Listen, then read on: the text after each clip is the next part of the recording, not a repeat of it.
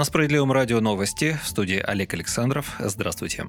Рефинансирование ипотеки и в целом механизм досрочного погашения займа могут упростить. Федеральной антимонопольной службе подготовили проект закона об упрощении рефинансирования ипотеки, чтобы исключить дополнительные расходы граждан. Часто новые кредиторы требуют предоставить документы о снятии обременения заложенного имущества и применяют повышенную ставку по кредиту. Помимо этого, иногда оформляют двойное обременение залога с согласия первого кредитора. Проект антимонопольной службы обязывает банки быстрее выдавать документы, необходимые для погашения жилищных кредитов кредитов. ФАС отмечает, что в 2020 году банки выдали 1 миллион 700 тысяч ипотек на общую сумму 4,3 триллиона рублей. Это абсолютный рекорд за всю историю России. По оценкам экспертов, жилищные кредиты есть у почти 10 миллионов жителей страны. Это от 5 до 10 процентов населения. Ипотечники – один из основных доходов банков, поэтому им выгодно держать таких клиентов на крючке. С такой практикой пора заканчивать, решили антимонопольщики. Вскоре узнаем, получится ли им преодолеть банковское лобби в парламенте.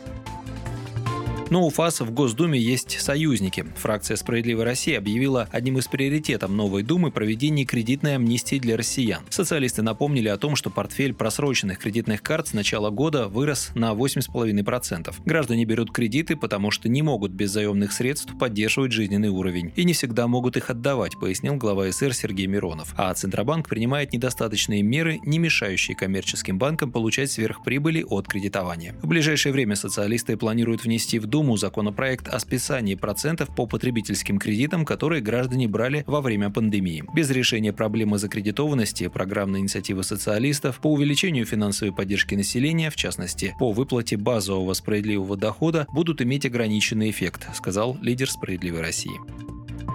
Сегодня стало известно, что в Госдуме восьмого созыва сформирована фракция «Справедливой России за правду». В нее войдут 27 парламентариев, что выводит социалистов как третью по численности силу в Нижней палате парламента. Часть из них – это те депутаты, которые работали в Госдуме предыдущие пять лет. Сергей Миронов, Елена Дропека, Галина Хованская, Валерий Гартунг, Анатолий Аксаков, Олег Нилов, Алексей Чепа, Анатолий Гришневиков, Игорь Ананских, Федот Тумусов, Вадим Белоусов, Александр Ремесков и Александр Терентьев. Другая часть – это те депутаты, которые пришли в партию в результате слияния с партиями «За правду» и «Патриоты России», а именно Захар Прилепин, Геннадий Семигин, Александр Бабаков, Николай Новичков, Дмитрий Гусев, Николай Бурляев, Андрей Кузнецов, Яна Ландратова, Михаил Делягин, Анатолий Лисицын, Сергей Кабышев, Тимур Конаков, Александр Аксененко и Юрий Григорьев. К сожалению, не все кандидаты от нашей партии, включая некоторых депутатов Госдумы прошлого созыва, смогли пройти в новый. Но я уверен, что их серьезный жизненный и профессиональный опыт послужит во благо России. Среди них Олег Шейн, Михаил Емельянов, Валерий Газаев, цитирует Миронову пресс-служба Спарворосов.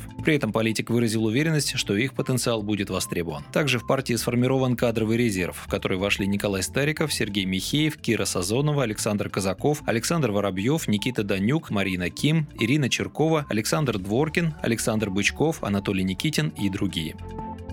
В России в ближайшее время создадут первый эко-город. Масштабную реновацию планируют провести в Байкальске Иркутской области, заявила в четверг вице-премьер России Виктория Абрамченко. Первым этапом на пути создания эко-города станет переселение жителей из аварийного жилья в многоквартирные дома с деревянными конструкциями. Экологические стандарты очень высокие, и мы хотим сделать город Байкальск таким первым полностью эко-городом в России, сообщила Абрамченко в рамках обсуждения результатов Всероссийского конкурса типовых проектов индивидуального жилья с применением деревянных конструкций реконструкции на площадке дом.рф. Вице-премьер отметила, что уже обсудила эти планы с губернатором Иркутской области Игорем Кобзевым и председателем web.рф Игорем Шуваловым.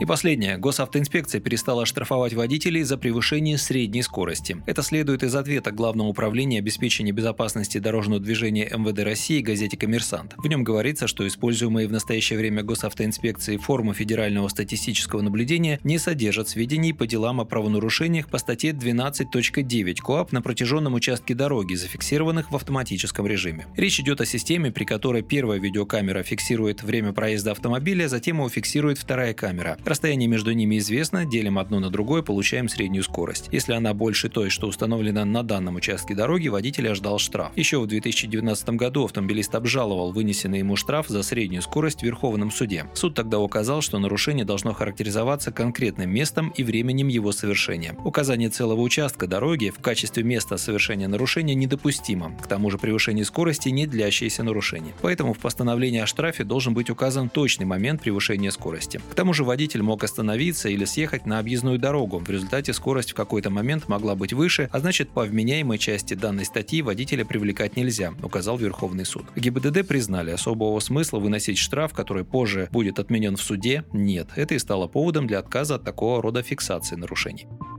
Вы слушали новости. Оставайтесь с нами, будьте в курсе событий.